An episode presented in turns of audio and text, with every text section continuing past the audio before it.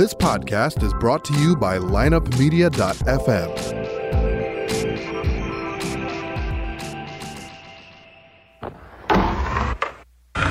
Because if you can tell me what your habits are, I can tell you what sort of a person you are. I can tell you what your future looks like. But like I always say, life is 10% what happens to you, it's 90% what you do about it. The people who are most effective in the workplace believe that their future is going to be bigger than their past. When people don't believe that their future is going to be bigger than their past, they begin to disengage. You're listening to The Circuit of Success, a podcast dedicated to helping you achieve success in every facet of life. Only on the lineupmedia.fm podcast network. Now, your host, Brett Gilliland. Welcome to the Circuit of Success. I'm your host Brett Gilliland, and today I've got the privilege to interview Nigel Barker. Nigel, how you doing? I'm very well, thank you. Thanks for having me on. Absolutely. Thank you for being on. It's a pleasure to interview you. You've got quite the resume, I must say. You, uh, well, you know, when you've been around as long as I have, you can you can get quite a long resume. That's good. So, man, you've got your own podcast, Shaken and Stirred, but uh, but obviously you've made a career uh, being a photographer. Uh, you've been a, a, a, judge on America's uh, Top Model. Uh, you are a former model. You're a serial entrepreneur. You are the ambassador to United Nations. All sorts of stuff, man. So I always start the podcast with stuff like what made you the man you are today, right? That's a big question, but you don't just wake up one day and become all these things. So, would love to hear the backstory of what's uh, what's helped you become the man you are today, Nigel. I mean, I think you know, like you said, you nothing. There's no, there's not normally one thing that that makes you the man you are today or the person you are today. But that being said, I, I do know that there was, there's no doubt, a series of events and things that happened in my life and, and things that influenced me heavily. And, and it starts from very early on in life. It starts from childhood. And certainly growing up with my father, who was a serial entrepreneur, someone who always saw an opportunity in anything and everything, um, and was always sort of ahead of his time. and I mean, for example, simple things like, you know, when fax machines were first created, he bought one immediately. And there was no one to fax because no one else even had a fax. Right. So he bought one for the bank, gave it to the bank so he could fax the bank, his bank uh, accountant and manager, uh, all the things he needed to. So he was a financial consultant, and he was, you know, so he but he wanted to be the fastest, the quickest. He he loved technology. He loved the advancement technology. We had computers when no one else had computers in, in our house, you know, and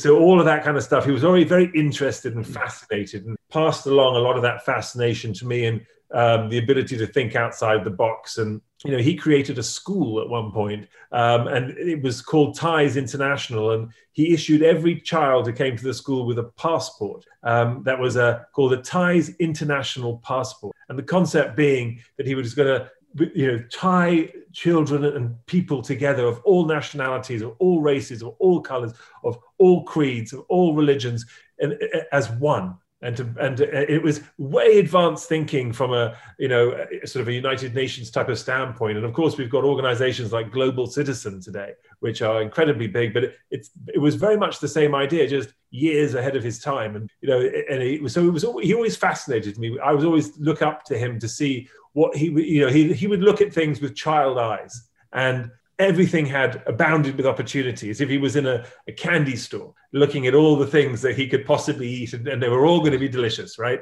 But they were all going to be different. And, and I, and I think he passed that sort of passion on to me. And so, uh, hence, you know, my resume is quite varied and all over the place, but in large part because I've never sort of wanted to be the one to pigeonhole myself as to what I can and cannot do. Yeah. And when opportunity knocks, why not, you know, give yourself the opportunity to take it and have a go? And, you know, you don't want to live with regrets. Well, I think it's amazing too, and, and some of the things. Obviously, I didn't mention your entire resume, but you know, you've got clothing line, furniture line. You own, uh, you know, you uh, workout facilities in New York City. I mean, all this stuff, right? And so, would you say belief is part of that? I mean, what's what you know, what helped you believe that hey, I could do this, I could do that, I can do something completely different than what my training is is in?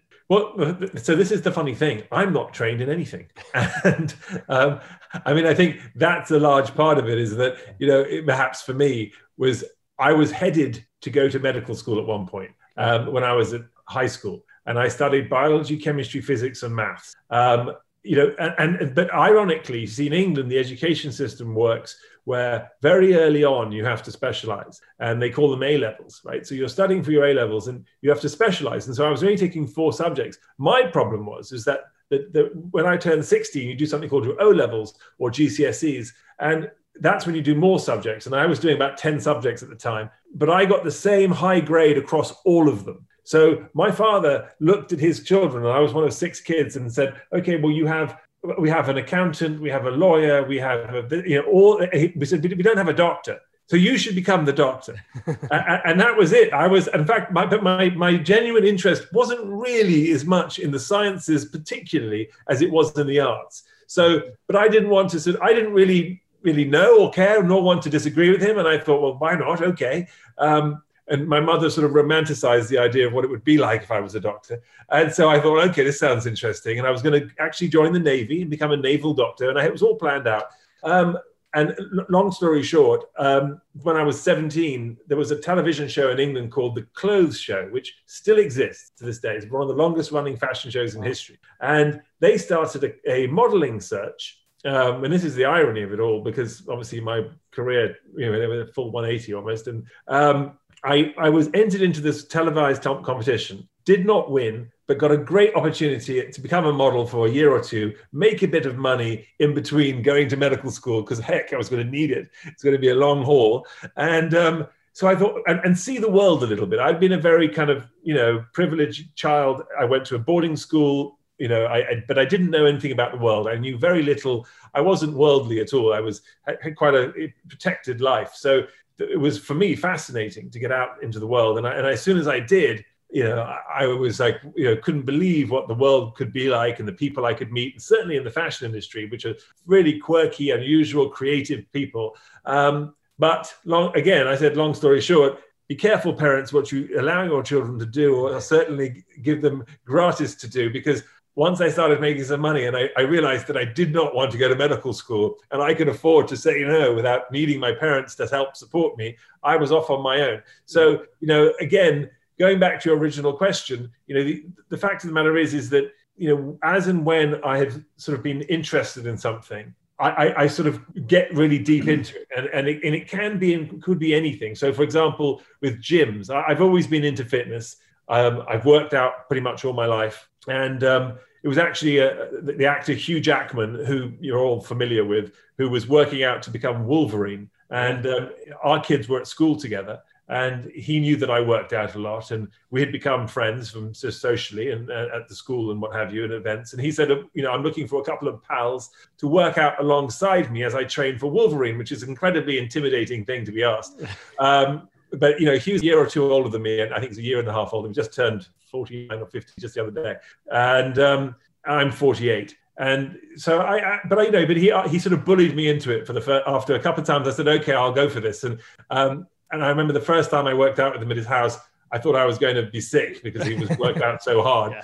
But I held it One together. One of the biggest transformations ever, right? From a right, I know. Um, and um, you know, and and really, what happened was there was is that you know, we, we got really into it. It became really fun. More and more people joined us. This grew and it grew and grew. And then when he sort of, you know, became Wolverine, it was no longer, he, you know, wasn't necessary for us to all work out together. But the group of friends who had gathered, which was now sort of 12 people after a couple of, and it took two years, this process, right? So okay. he trains hard in advance. But in that two year period, we are like, well, we had nicknamed ourselves the Dog Pound and we had t shirts and we were a little group of guys. And, you know, we were like, we don't want to disband this. So we, we said, well, why don't we just create our own gym? And we found the place, we opened it, we opened it with our trainers, and we all put our own money in. And, you know, it, it then turned into a, an absolute phenomenon. And we were known hmm. as the gym for actors and celebrities and models who, and even professional athletes who were looking to transform their body or get into shape for a certain role or a certain time or a certain runway show or campaign or, and so on and so forth. So you know that was um, how that happened. And now we have two gyms, one in LA, one in New York. and I was the CMO of, of the business when we first opened it. And you know, so a lot of things of my, in my life have happened along those lines. Things yeah. that I'm passionate about, things I then get very interested in, and then I turn them into a business. And, and because you've got, it's all very organic in that way. There's sort of things that you believe in, that you need, that you want, that you like, that you use, that you wear, that you understand, and therefore you have value. Yeah. Um, it isn't simply just I'm going to invest my money in this because it's a good idea. Yeah. No, your passion behind it is true. And I love the story too. I heard doing my research was how you really became a photographer, right? Was kind of maybe during this model time. Uh, talk to us about that. I love that story. Well, you know, it, it, again, simply, you know, I had never thought of becoming a photographer as a child because it's, there were, I mean, now you, there are degrees, even A levels in back in England and things like that, that are in photography and, and into the photography, photographic fields. But when I, you know, when I grew up in the 70s and 80s, there simply weren't photography degrees. So you could right.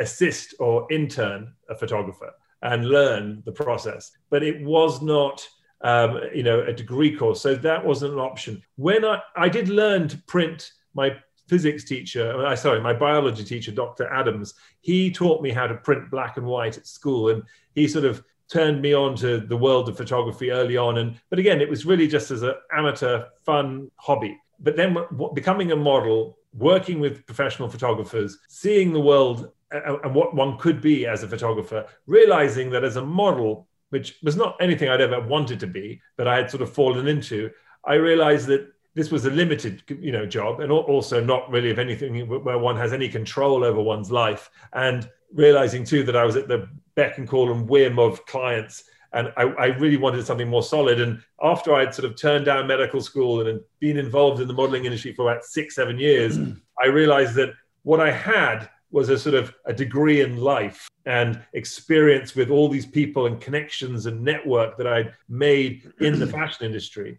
And if I was able to transfer that into the industry itself, what could I do? And obviously, having worked with all these photographers and, and been interested, I had witnessed some of the greatest, most successful commercial fashion photographers like Avedon and Irving Penn and Steven Meisel and you know people like that at work firsthand. And I thought, well, maybe I, you know, I could give this a go. And I transitioned, and it didn't wasn't immediate. It, it took me several years. And I, I, was living in Milan, I was living in Paris, and it was actually my wife, who was my girlfriend, obviously at the time, and her twin sister, who initially sort of became my muses. And um, you know, how I built my portfolio and started was that I would go around to all the models that I knew in all these different cities I was working in and said, look, please, when you get booked for a job, if you really love the hair and makeup, um, hmm. let me know. Send me a text. Let me know that it's great.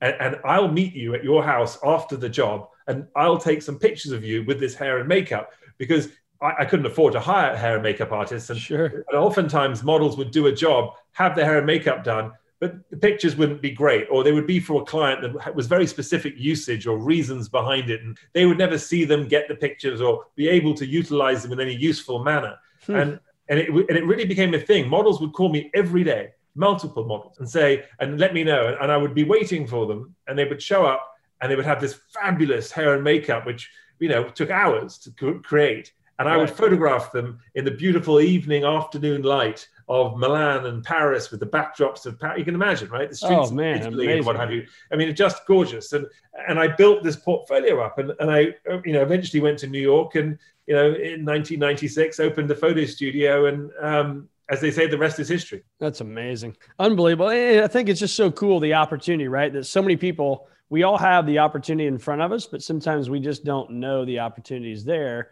unless you slow down, you think about it, and you just and you take action. Right. One of the circuits on the Circuit of Success is taking action, and it's and some people would say, "Oh, I can't do that." They've they've done that for another photo shoot. I love the the thought the thought of that. So when you hear the word action, talk to us about the two or three years where it doesn't just become you know Nigel this big photographer. You're you're knocking on doors. You're trying to make a living. You're trying to make some money selling your photos. I assume. What was that process like? You, you know, it's for me, it's always fun. And every new business I mm-hmm. start, I, I, it's it's always somewhat like that. I mean, no doubt now there's an element of celebrity and fame and, and, and platform that one has developed after 20, 30 years that sure. helps in a large way, right? So there's a machine behind me at this point. Yep. But it doesn't stop me from really going back to my roots because there's there's a, something about again being very organic and, and really talking to people and being present that you can't get away from if you really want to be yeah. successful at whatever you do and you know i remember for example with my going just talking about the photography business you know that was a situation where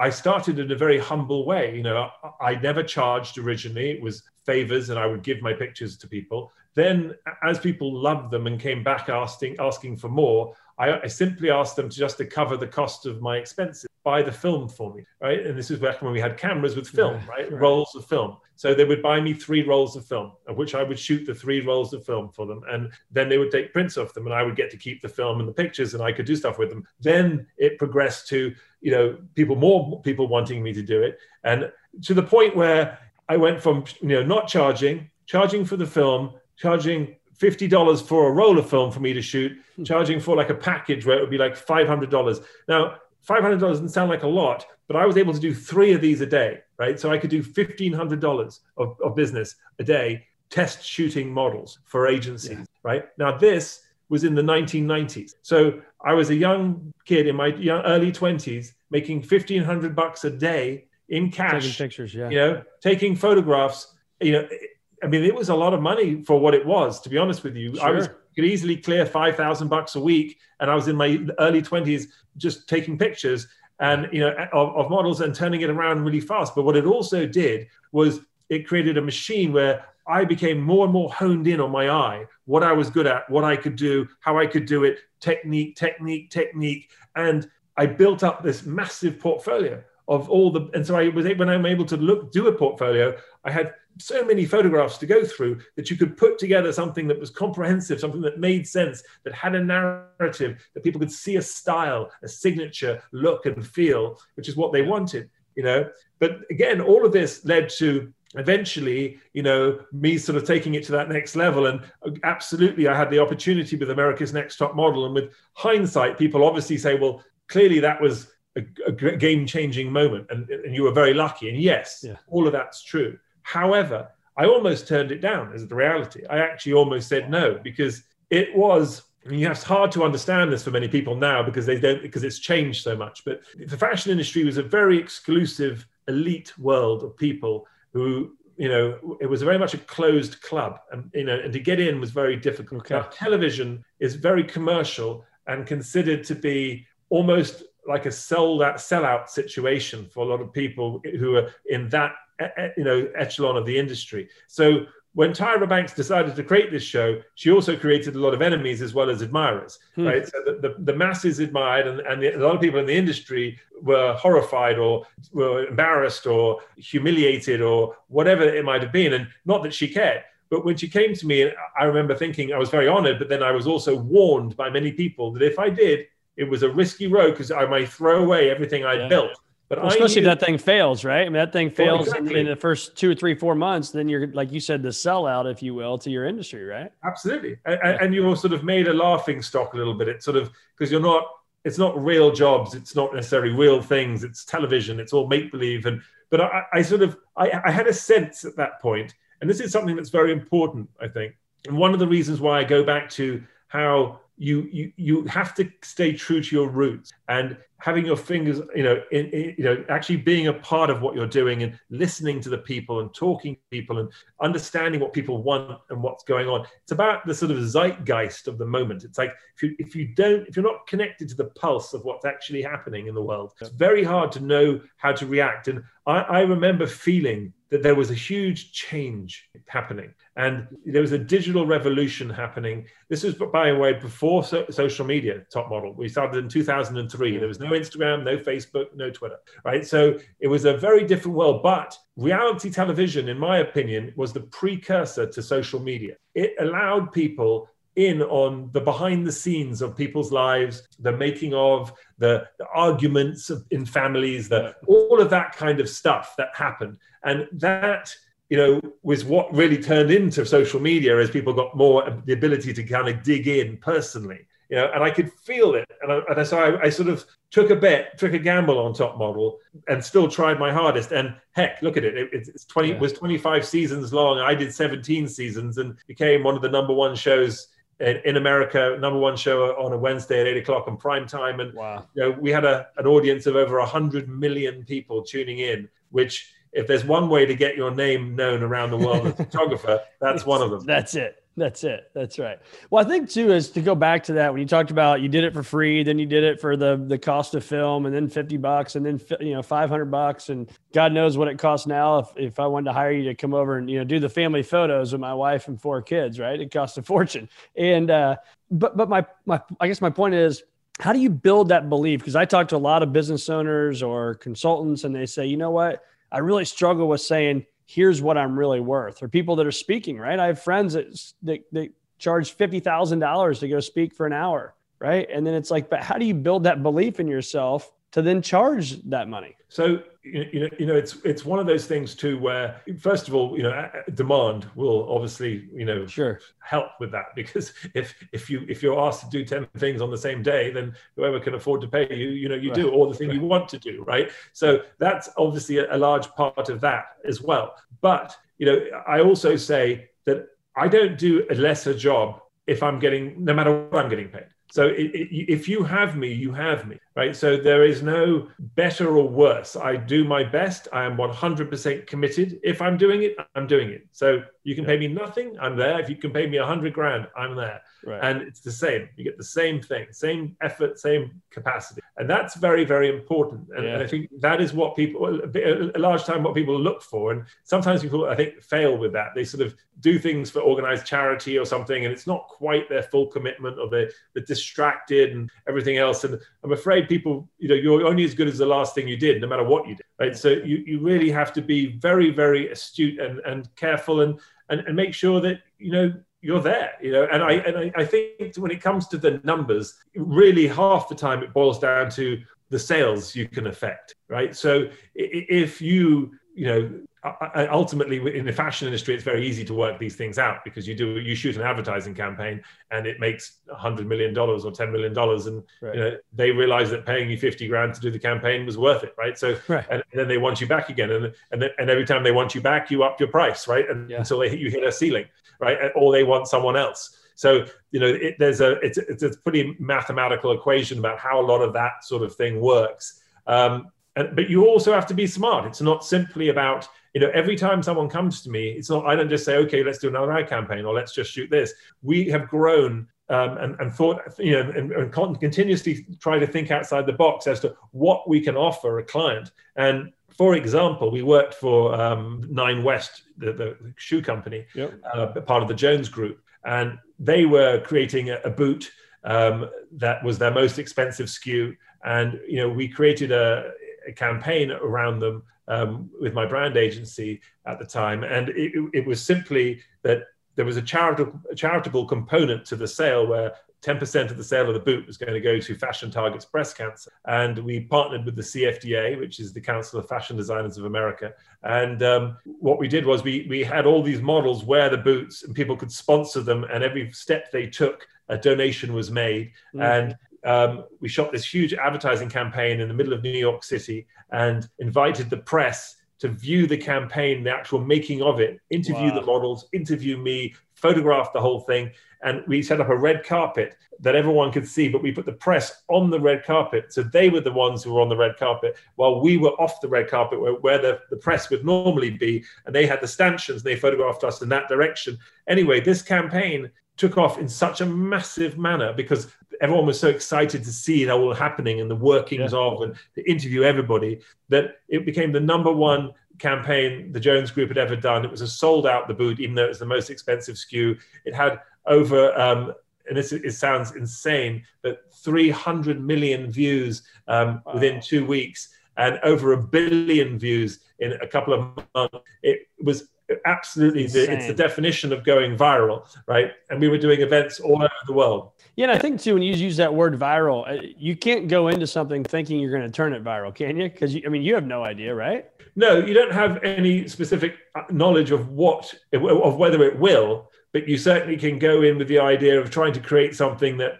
is has the potential to go viral, right? So, and it doesn't mean that like some things like are very unusual if they will go viral. Like you just you know some things are just are being done all the time and it's Yeah. very normal. Other things like are are a surprise, right? And they go viral, and that's just because it, it, it, was you know super well done, super funny, very exciting, different, innovative. Um, but it normally has something to do with you know one's very small factor. You know that the the sort of um, it factor of, of, yeah. of, of, whatever that might be. And it's it's hard to put your finger on any one thing. But if you look, look back at you know ice bucket challenges or whatever they might be, yeah. it's normally some sort of shock or something which makes people just instantly laugh or instantly think something. Right. So the the ability to make to have an aha moment or to have a like a no they didn't uh, whatever that might be is is often the power to make something go viral right so which and again, it's a fine line of, of absurdity and being crass and, and, and over the top or you know vulgar or whatever it might be that that can ruin something like that too but it's and also being memorable for the right reasons. So yeah, you can go viral for the wrong reasons. For the wrong reasons too, right? So it, it, it's it's a very fine line about figuring out what what makes sense. And yeah. um, but in in this situation, it was a powerhouse combination of a lot of different things. It was a charitable component. It was supermodels. It was behind the scenes. It, you know, it was um, it, it, was just very dramatic. We hired 30 models, and meanwhile, all the models, you know, supplied their time for free, so we didn't have to even pay them. Right? So it was because it was a charitable component, it was breast cancer and what have you. And they breast cancer made a lot of money. You know, they were very happy about it because they made a fortune and they had great visibility because yeah. it was huge press. You know, it was just a lot of things coming together. Now that particular idea is used by companies all over the world because this was one of the very first times people had injected a charity into into a sale of a shoe or a boot with a commission. Yeah. Um, in history, right? So this happened. We did this originally over ten years ago, and now, of course, people do it all the time. Yeah. So I'm always mesmerized by people of, of your level where you've got so many things going on, right? No day is the same. I'm sure you've got all these different businesses, you're ambassador of United Nations, all this stuff, right? And you're still doing a podcast. One is, I, I call it uh, self management, not time management. So you got to be pretty strict with that, I assume. But what are some of the other habits and rituals, if I followed you around for, you know, a few days that I would see almost without fail you're doing this daily? You know, a, large part of it is, I think, compartmentalization uh, and knowing that and I mentioned this sort of earlier a little bit, but when you're doing something, to be 100% you know involved with it when you're doing it. For example, us right now, I'm talking to you. I'm not sort of on my phone simultaneously looking at my texts as they come in, right? Or you know, you've all been with a friend in a bar who's talking to you but looking over your shoulder at the same right. time. It's nothing right. more irritating, and also the conversation is kind of burr, you know. Yeah. So you, you I, I feel, I think that you, you know, for me, that I, I'm able to, you know, think about one thing at a time. I'm not very good at thinking about ten things at once, by the way. Um, but I, but by thinking about one thing at the time, it's quality, not quantity, in a way. And but mm. so when I'm, but but when I'm, you know, at, at that moment at least, it's, it's it's it's quality. So you know, whatever I'm involved with, I can 100% focus, and then I can shift and I refocus, and I'm on to the next thing. And that way, by compartmentalizing my day, I know that at this moment I'm talking about this particular client and this job, and this moment I'm talking about this thing. I'm trying not to do all of them at once. And, and, I have to have people to help me do that actually. And it's very, my, my wife, who actually runs my studio, is incredibly useful as far as helping me stay on track and reminding me of this thing that has to happen, that thing that has to happen, this thing that needs to be done, and, and, you know, and layering them all. But I also find it, and it's, it may just be me, I don't know about how everyone else works, but, um, you know, I get I'm very interested in things, but then I also once I've done it, I'm not as interested anymore. Yeah. so I, I I sort of all like I'm all in and I do it and then I'm just sort of done and I want to do the next thing. You know, so it's right. I don't like doing things over and over and over again. Yeah. So even as a photographer, I tell people as I'm shooting them, yeah. I've got the shot. I'm done. I, I, I don't need to keep. And they'll be like, "Well, that was fast." I'm like, "Well, I, well do, you, do, you, want to sit stand there for another ten minutes as I sort of faff around trying right. to take some fake photos. Yeah, instead of it doesn't, we've got it. You know, it's it's it's great, and actually we can move much faster that way. Get more done. You can go home earlier. You know, and time is money, and you know, so it it, it, it all makes sense in the end. Yeah, and they probably like that too. I mean, if you're a big time supermodel, you don't want to sit around and take 900 pictures. You you get the picture and let's go actually and you know what with supermodels specifically that's a really interesting one it's on the other foot too with them you know so when you work with a supermodel which obviously I've worked with many, many, um, they will stand in front of your camera and they'll be done when they're done. And, and it's yeah. not often when you're done. You may, yeah. you may think that you have got more to do or want, and they'll, they'll be like if you haven't got it, then you don't know what you're doing. Yeah. Because I just gave you you know, a million dollar shot right there. You, know, right. you better have caught it, right? So, so it, it, it can be the, the boots on the other foot in that instant. So, what are you learning from those top models? That no pun intended there, but the the the supermodel, right? The ones we all know their names. I mean, all these people. What do you? See because there's a lot of pretty people out there, right? Male, female. There's a lot of beautiful people. But what do you notice about the the ones that get to the premiere, get to the top level? What what do you notice the difference about them? Well, I mean, uh, it's a great question. And actually, you know, I wrote a book called Models of Influence um, that became a New York Times bestseller. And it's all about, you know, that particular uh, you know, question what is it? What is a supermodel and why? And, and, and it, essentially, it has to do with their influence. And, and it's, it's not the fact that one is prettier than the next. Yeah. And, and, to your point, there are many pretty people out there. There are many beautiful people out there, many stunning people out there. But what really makes someone a supermodel is their ability to inspire. And, and it, that inspiration is, is, is why an editor, a designer, a photographer ends up turning a, a specific model into a muse. Mm. And, and, they're able to be far more than just a clothes hanger. They're actually the inspiration for art, for creativity it's a, collabor- a collaboration and you know people design collections around people and uh, you know they, they're so inspired by the way they move the way they talk about the way that their personality and, and and people in general have this power. And you know, so there are models who come along who completely shake up the industry whether it's a twiggy you know or a kate moss or whoever it might be. And and certainly you know even in this day and age we, it, it, there's always someone new who's coming around that, that you know people often will say well, how did Kate Moss become a supermodel? You know, she was yeah. like five foot six and flat chested, and you know, was I don't get it. You know, and she looked like an alien, and they say things like that. And yeah. now they're like, oh no, she's beautiful. I get it because the world has kind of got it now. You know, but essentially, she was a reaction of you know, if you looked at what was happening in the in the late '80s, you know, with the, the, the, era of the sort of supermodel with all the glam and the glitz and the high, you know, rolling, you know, pictures and, you know, Christy Turlington, Naomi Campbell, Linda mm-hmm. Evangelista, all these big names. Then came the 90s and it was this, you know, music and rock and roll and everything had a sort of knee jerk reaction against all the excess. And, you know, there was a recession that was kicking in. And, you know, what happened was, is this, this idea of androgyny with the youth of the day thinking i don't want to be told how to look you, you know you can't tell me that if i'm a woman i have to look like this i want to look like how i want to look and you know people like calvin klein and Anna Sui and Marc Jacobs creating collections where men's clothes look like women's clothes, that look like boys' clothes, that look like girls' clothes, that look like,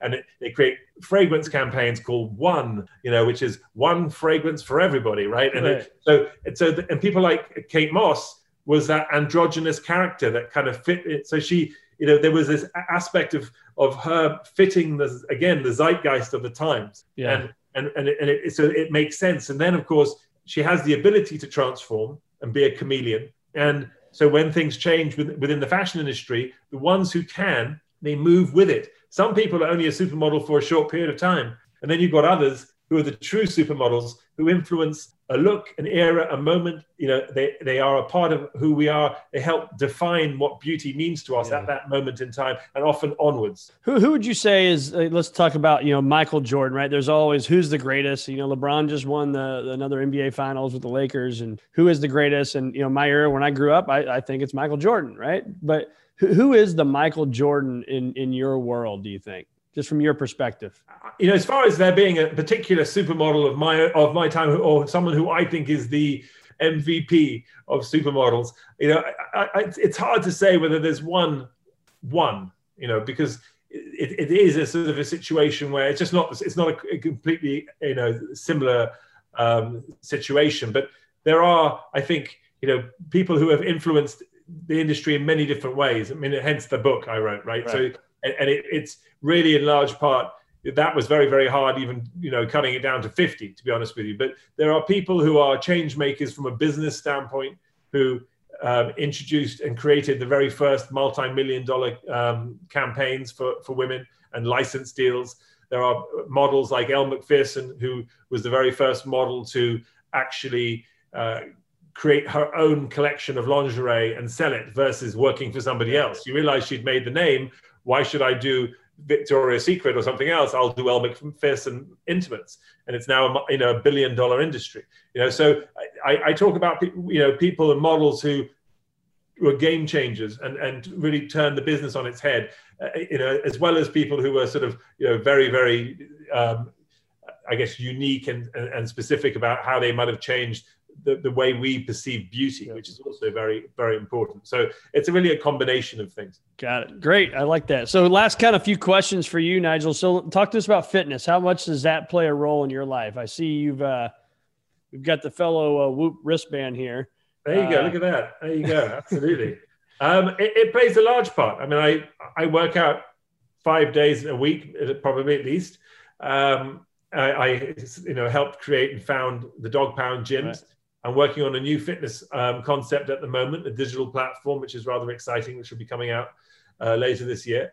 And um, you, you, know, I, I, think it's incredibly crucial. I, I for me, it's a, it's a, it's a sort of special time for, for, one for you know getting rid of a certain amount of energy and and, and but, but also being in touch with oneself. I think it's you know this listening to your own breathing, fe- um, feeling your own body, and knowing you know just being in touch with yourself as far as you know how your whole body is feeling and moving and behaving. Like health is so critical to how we are and how we behave and how we do anything in life that if and, and fitness for me is an extension of health that you know that's so yes it plays a huge part. And i just enjoy it. I've always enjoyed the the the rush of, of fitness and and team sports as well. You a morning guy or is it the uh, sometime in the afternoon? When do you work out normally?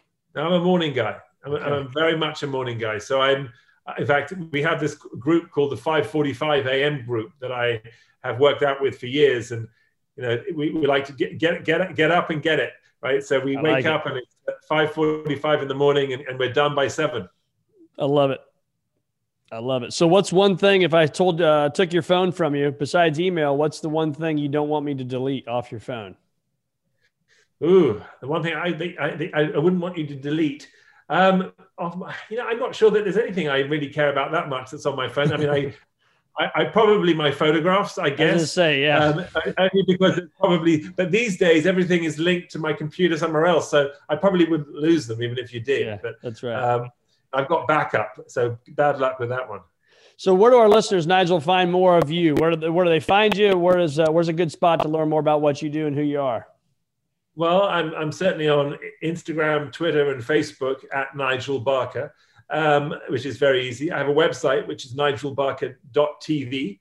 Um, and, um, you know, simply, you know, if you Google me, I'm pretty much one of the only ones. Luckily, there's the name Nigel is, is, is not that common anymore. So it's quite easy to find me. That's right. Um, You've done um, enough things in your life. We can find you, right? I, I, yeah, unfortunately, I, it's pretty hard for me to hide. That's right. Well, Nigel, thanks so much for being on the Circuit of Success, man. We really appreciate your time, and uh, I know our listeners will get a ton of value out of this. My pleasure. Thank you so much, and good good luck with everything. Thank you.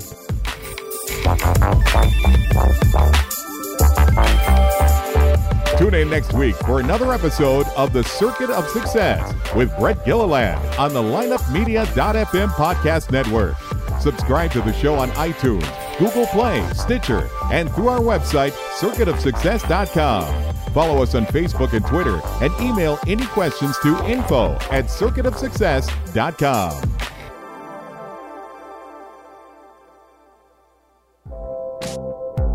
This podcast was a presentation of lineupmedia.fm.